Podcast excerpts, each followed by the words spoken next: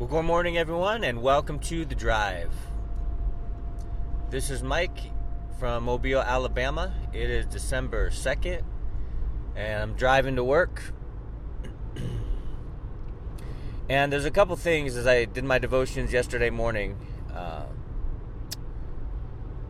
and this morning, I, I was in the Psalms, the later Psalms, around Psalm 135 and on. And there's such a beautiful pattern in the Psalms the pattern is prayer and praise. Prayer and praise. Now, I, I started from Psalm 150 and went backwards 49, 48, 47, and, and all of those. There's really an awesome pattern. Uh, as, as David wrote and sang these songs in these Psalms, it, it's all about, you know, praise the Lord. Praise. I didn't count how many times it, it was stated or sung, but it was a lot. It was a lot. Praise the Lord. And, and that was the running theme. It was David pouring out his heart to God in worship. In worship. And as I kept moving backwards, when I got to the early 40s, 140, 139, 138, it was all about praying. David sought the Lord, he extolled God. He prayed to him, he poured out his heart to him. And you know, in prayer and praise, both instances, there's a running theme, there's a pattern, which is pouring out your heart to God. One has to do with personal prayers, things that you're going through. Being honest with God and saying, Lord, here, I'm laying it all out. Here, it, this is it. This is everything. Help me. Direct me. Guide me. And in praise, it's pouring out your heart, but it, it's pouring out your heart in um, it's pouring out your heart in adoration. Like, Lord, you are God. I am not. You're in control. I am not. And so, prayer and praise, both are essential and important in our walks with God. Because He is who we can be honest with all the time, 100% honest.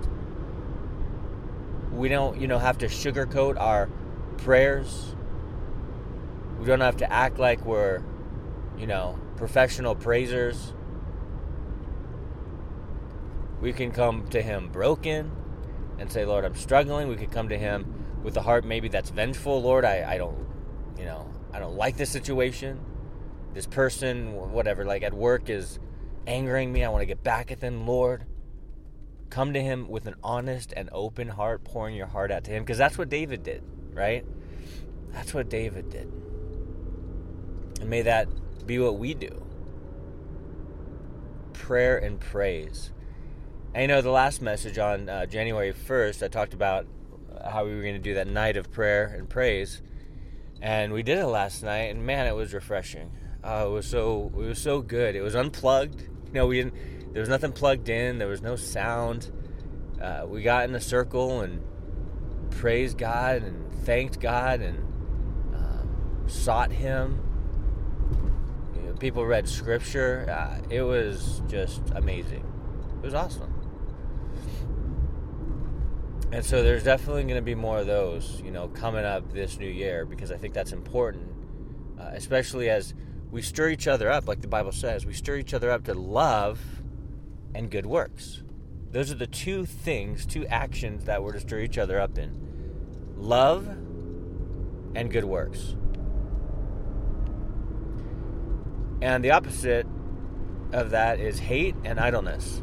so we don't want that. We want love and good works. And so when we get together and pray and praise God and just fellowship, it's like unity is the result. Especially with, with you when you come just with the motive just to seek God and see what he wants to do. You know? Not coming with any sort of, you know, list or agenda, but just coming with open hands saying, Lord, here I am. May your Holy Spirit lead me. May your Holy Spirit lead this group as we just seek you. And honestly, that's that's what it, that's what it was like last night. You know, letting God lead as we just showed up. And that's 90% of serving the Lord. Someone told me that one time. Another pastor. That's 90% of serving the Lord is just showing up. Here I am. Just show up. I love it. But prayer and praise, you know, as David wrote these things, it, they were real. You can you get the sense that they were genuine. He wasn't trying to sound all, you know, overly biblical or um, uh, wise compared to his contemporaries. he was just real and genuine. That's really, I think, what characterizes David's prayer life and his praise life. He was genuine. He was real. He was honest. He was open. And he wasn't afraid to pour out his heart to God. Because, like, sometimes we are. Like, what are we afraid of? Sometimes we're afraid to pour out our heart to God. Like, oh, I don't want him to know that. Well, he knows that already. Oh, I don't want him to think that I'm not strong in this. Well, he knows you're weak in that. Do you know what I'm saying? Like, we, we get this idea that God doesn't know something. We get this idea that we don't want to admit to God this or that. But the fact is, the fact is that God already knows, right? He's omniscient, He's all knowing. And so, why not be honest with the Lord and say, Lord, here's my struggles. This sucks. And maybe you come to the heart with, or come to God with a heart of complaining, but He gives you comfort. Maybe He gives you a little correction. And then you say amen, going, oh man, I just, I needed to vent. God got me back on track. I'm in line. I'm so glad I was honest with Him, you see.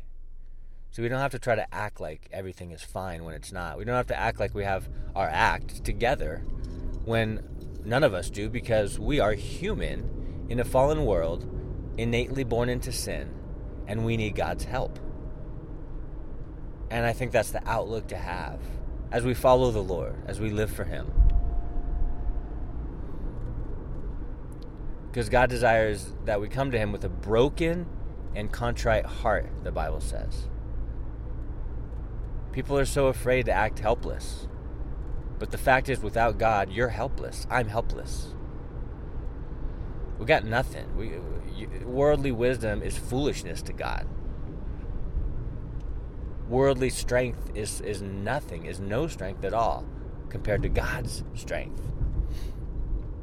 And so, yeah, I come to Him helpless. I come to Him not knowing what to do. I come to Him weak. I come to Him feeble. I come to Him broken. I come to Him going, Lord, I don't have anything figured out, but you do. And so I am leaning upon you with all of my weight. I am completely dependent upon you because you have all wisdom, especially for my individual life. And when we see God like that and approach Him like that and depend upon Him like that and yield to Him like that, the results will the results will be a faith that is solidified and grows rapidly because we are fully looking to God. John the Baptist, that's what you know we prayed about and discussed and sung about last night. He said that may I decrease and you increase. He wanted God, more of God in his life and less of himself. Is that our prayer? Less of me, more of you, God. But it starts from the place of desperation. Are you desperately needing God? Or are you just like, yeah, I, I talk to God when I need Him? When there's a problem, I'll talk to Him, but other than that, I'm good. I'll talk to Him on Sundays when I go to church, but that's it. that those are words that emanate from a complacent heart. Words that emanate from a heart that's truly seeking God. Our Lord, I, am I'm, I'm desperate for you. I'm helpless without you. I need you. God, help me. That's it. That is the heart to have a heart that's yielded to what God wants to do, how God wants to work. Because He wants to work. And I'm praying that He works in your life, you guys, as you come to Him honestly in prayer and in praise. God bless you guys and have an awesome day, and we'll talk to you tomorrow.